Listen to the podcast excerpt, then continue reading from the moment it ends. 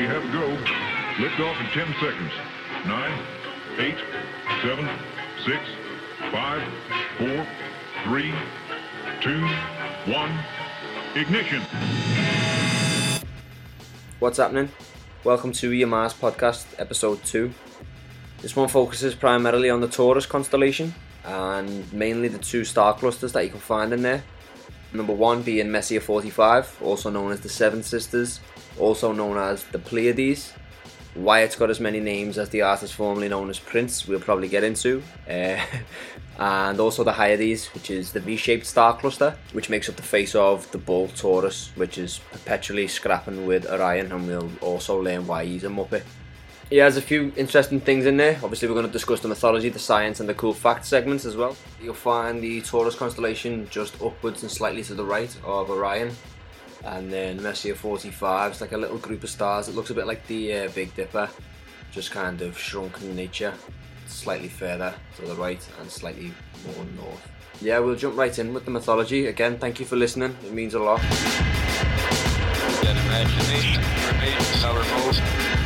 Powerful. With it, we can roam anywhere in space and time.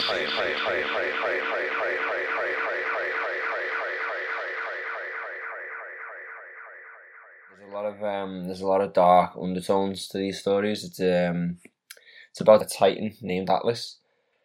He fathered quite a few kids, the seven daughters being the Pleiades, and then also um, he also fathered the Hyades, siblings of their son Hyas, who obviously is where the Hyades take their namesake, which is a little bit heavy to be honest. Imagine being a group of sisters named after your brother. I mean, there's one thing being named after your ma or your fella, like the Pleiades, for example, but imagine your brother died and your whole image, essentially, for eternity, 625 million years actually, you had to carry kind of carry that weight with you. So basically what happened was is the mythology for you. They they died of grief, right? So Hyas was the son, as I say, of Atlas and a water nymph, uh, Pleione. And one day he's gone apparently to get some water, and um, he's been done in by a lion. He's been made into a constellation, Aquarius, the water bearer, uh, which is objectively a shite star sign, right? Imagine people, well, I suppose I'm a fish, so I haven't really got anything to say, but imagine you had the choice of things to pick to assign, you know, relative characteristics and features to a person and, and your symbol was the water bearer. You're essentially a server for all eternity, whether you like it or not. And the symbol for that is a water pitcher. So it is an objectively shite star sign, right? Regardless of whether you are one or, or whatever. They're all shite, but that's a particularly shite one. So anyway, he's gone to he's gone to fetch the uh, the old water for them. And he's been done in by a lion, so made into the Aquarius symbol, and then obviously the the lion was also made into Leo. Right, So that's the other the other constellation. You never see those two in the um the star in the star in the skies together. One rises, the other one sets. It's like an eternal heavenly chase, apparently. But yeah, so his sisters, they couldn't obviously get over it. Don't know whether it was obviously being named after him, which fucking reminded them of him every time someone said the name, but they've decided to do themselves in as well. No, they've died of grief. Sorry, yeah, they've died of grief, all of them. And then their sisters, the Pleiades, the seven of them, the really famous ones, they fucking do themselves in because they can't deal with the grief of their sisters dying. So you're talking 15 members of this family have all popped the clogs here, and obviously that our fella and the man must be fucking distraught. One, because that our fella's holding up the world as it is. So not only has he got enough on his plate carrying the planet or Mount Olympus or the heavens or whatever the story is. You know, you can fucking Google that one yourselves. But he's holding that up. So he hasn't even got the time to have a word with his kid and say, listen, I'm holding I'm I'm holding the world up, you're somehow on it. That, the Greek myths are nuts, aren't they? So we all know the Greeks like to fuck. Obviously. Still, really. It's quite a common thing when you go to Greece. The men love to goose. But back in the day when um, so Heracles, who would become the Romanized version Hercules, the hero, obviously really famous for the Disney movie and, and all the other shit. Um, he is gay mate, right? He's called his servants and he's called his, his mate and his helper and all this kind of stuff. But anyone with a brain that knows anything about the Greeks is that they loved fellas. Fraternity and all that kind of stuff, it all comes from there. Like, it wasn't the Romans obviously popularized just being merrily gay, but the Greeks were fucking trailblazers in this instant, right? And Hylas was definitely Heracles' boyfriend. So, a nice little connotation there when you're looking up at the Taurus constellation and the Hyades. Just know that it's a nice little collection of gay stars. Like the Backstreet Boys, essentially, of the sky. but yeah, check them out. It's great. Also, the Pleiades, another little story about them. One of them, so there's seven stars, two more obviously visible through telescopes and binoculars and stuff, so it makes up like a collection of nine. Obviously, when you view them through high powered stuff or, or, even just in a nice dark sky, you can see more. But there's seven sisters, one of them doesn't shine as bright. You've probably got that sibling, right, who's not quite as bright as the other ones. But the reason why she apparently doesn't shine as bright as the others is because she was knocking boots with a mortal and essentially had to hide her face in shame, right? Which is strange, you know what I mean? The Greeks were way ahead of the curve on gay relationships, but when it came to gods, goose and mortals, unless it was Zeus, Zeus could fucking get away with whatever he wants and he could shag whoever he wanted, right? But then whenever Merope, you know what it is? Sexism. It's classic, classic mortal misogyny, I'd say, but it stretched all the way to the gods because these are daughters of titans. Well, a titan and a nymph, right? So obviously, if she's a nymph, she's going to be a nymph. You be a nympho, I'll be a nympho, said 50 Cent, even though he clearly doesn't understand that an nymphomaniac is a woman obsessed with sex or, you know, with a healthy sex drive, or I think it's an obsession and it isn't an addiction, a compulsive addiction. But 50 Cent essentially, imagine just imagine him in his bulletproof vest on a little shell with fucking mermaid legs and that, just trying to entice Greek sailors. um, but yeah, so that's one of the stories about why obviously you can only see six with the naked eye. Interestingly, they used to do eye tests back in the day with how many stars you could see from the Pleiades. You'd have really acute vision if you could see the seventh, and obviously, if you could only see six, you would be one of the people that would eventually need specs when they were invented, thousand, invented sorry, thousands of years later. So, a couple of interesting facts about the Pleiades open star cluster. They are 100 million years old. So, when they were forming in the nebula and the star birthing ground, essentially, on Earth, we're, we're in the Cretaceous period. So, we were slap bang in the middle of it. So, we had animals like the fucking Tyrannosaurus Rex running about. Australia was still connected to Antarctica. Uh, India was still a separate island in the middle of the ocean with Madagascar.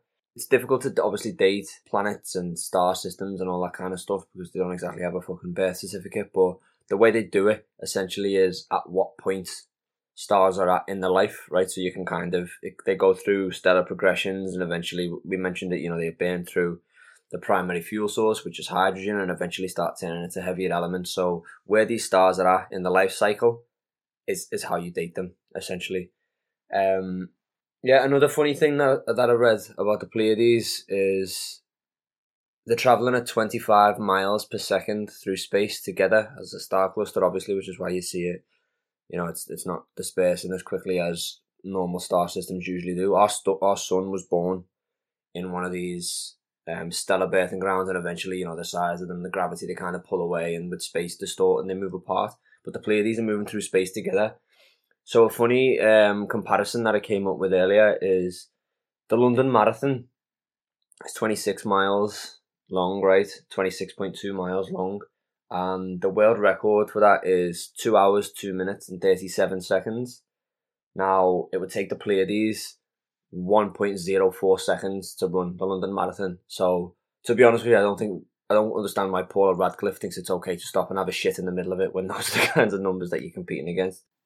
The Pleiades would run the London Marathon about 7,074 times faster than the current world record, which I know that we said earlier that the Pleiades are Greek, but given those kind of numbers, you can safely assume that the Pleiades were probably Kenyan.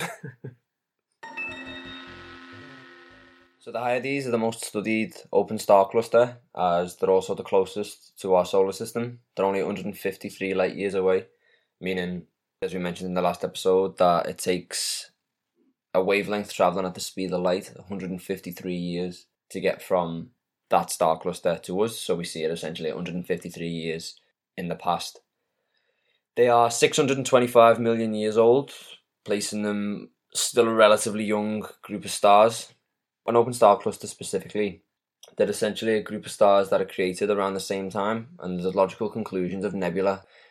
These massive collections of dust and gas in interstellar space, as they all coalesce and form into clumps in this star formation, ones that are strong enough to hold the gravity, kind of become in sync with each other and blow away all this um all the external dust, gas, and some of its solar mass into space, which leaves left over like a glittering collection of stars. Um, as I say, they're of the relative same chemical composition, moving at the same pace through space. Eventually, you know, they get to the point where them, as they go through the stellar lifetimes, they start to a lot of them pulsate and a lot of them will kind of collide and explode and all that kind of stuff. So they're not going to be that way forever. But obviously, we're we're just around at a point to witness them in the particular shape that they're in, right? Which is interesting because a lot of people think that their souls, for example, are from these regions of space. These are called Hyadian star seeds, right? After the Hyades. Um, and these are people who believe that they're from another planet. And if you met some of them, you'd be inclined to agree with them because they do come across as alien. I know I used to know a girl that didn't believe in gravity, but somehow believed in the foundations of space time that would allow someone to be from a particular place in space and a particular place in time, right? She knew she was from some planet because she had a dream about it and it was blue. Right? They're always full of great details. She told me what makes me believe that when I look through a telescope, for example, that someone's not just dangling a photo across the lens, right? As if I couldn't just take my eye off the telescope and look to see whether someone was above me or not. But she didn't believe in gravity until one day she walked through the bar and a bottle fell off the back bar and hit her on the head. And I asked her, Do you believe in gravity now? And she got really upset and I was like, Is the pain real? um, it's a modern day Isaac Newton, you know, when he fucking got clunked on the head with the apple. She just got clunked on the head with the apple brandy. It's one of them where facts have a way of just kind of proving themselves right or wrong over time, and you kind of you know the science and the knowledge adjusts with that. But these people believe that they're from mad areas in space and time, right? And there's just something extra special about them. They're just endowed with all these characteristics, like lion-like charisma, right? Which, as we all know, when you go to the safari park, that's why they say don't get out your car in the lion enclosure just in case you get wrapped up in deep conversation with a silver tongued lion, right? In case he tries to get you to invest in his cryptocurrency or buy into a pyramid scheme. Charismatic lion. That's the most famous thing about lions. Right, that's what everybody's worried about, that you're just going to end up wasting your time getting into a right old chinwag with one of them, right? Welcome to the cool facts segment. Cool fact number one. There's nothing cool about darts, right? But I thought that Aldebaran, the biggest and brightest star that we can see from Earth in the Taurus constellation, makes up the bullseye, right? And it's red. So I assumed that on a dartboard, that's the reason. Sorry, you can hear me dog tippy tapping outside the, uh, the, the door. I assume that that was the reason why, writes That the red centre, the bullseye of a dartboard, that would have been for me the only thing that could make darts interesting, other than my nan plays it and she's fucking boss at it. And it isn't. So cool fact number one, there's nothing cool about darts. But Aldebaran is 44 times the diameter of our sun, so it's a big old fella. And um, over 104, sorry, over 425 times the luminosity, so it's bright and coming to the end of its life, as we know, you know, as it gets it swells towards a red supergiant, you know, it's more likely to implode on itself and leave a dense remnant. Right. Cool fact number two: Subaru is the Japanese word for the Pleiades. So if you look at the car manufacturer's logo, it's actually got the Pleiades That's it. Um, you'll see that on the front of all its cars and that, which is pretty cool. Uh, another one for the Pleiades is the Maori tribes and people in New Zealand call the Pleiades Matariki. Probably butchering the pronunciation there, but um, and that signifies the beginning of the Maori New Year. So it's late June, early July. That starts all those kind of uh, celebrations, which is that's I think really interesting. Pleiades in Greek means to sail. So one is one interpretation that is that they're sailing through the night sky, um, away from Orion. Everyone's always running away from Orion, lad. I know we did a bit about him in the last episode about how it was our last that Apollo made his sister shoot him without realizing. But thinking about it now, he's a bit of a prick, isn't he? Apparently Zeus made basically was sick of fucking Orion chasing these girls around all the time, seven of them, and obviously they're running away because Orion's a giant. Now, what sort of small mortal wants to be pursued by a giant, right? Obviously, that's going to get a bit tedious. So Zeus banged them in constellations. But the Greek word means to sail, and apparently the Pleiades were used as a navigation technique essentially. So when they would rise, when they'd rise in the morning, that essentially meant that it was safe to navigate and sail across the Mediterranean. Ignition. Nice one for listening. This has been episode two of Yama's podcast. As always, like, subscribe, even though you can't subscribe because it's like Instagram and that. Comment, uh, send messages, all that kind of stuff. Thank you for all your feedback, by the way, for episode one. It's meant a lot and it's, it's nice to speak to someone else other than my wife for a change. Yeah. yeah. These will be coming out every fortnight or so, and if there's enough people listening to them, obviously I'll do them much more frequently. Yeah, nice one. Clear skies, folks. Powerful attribute. With it, we can roam anywhere in space and time.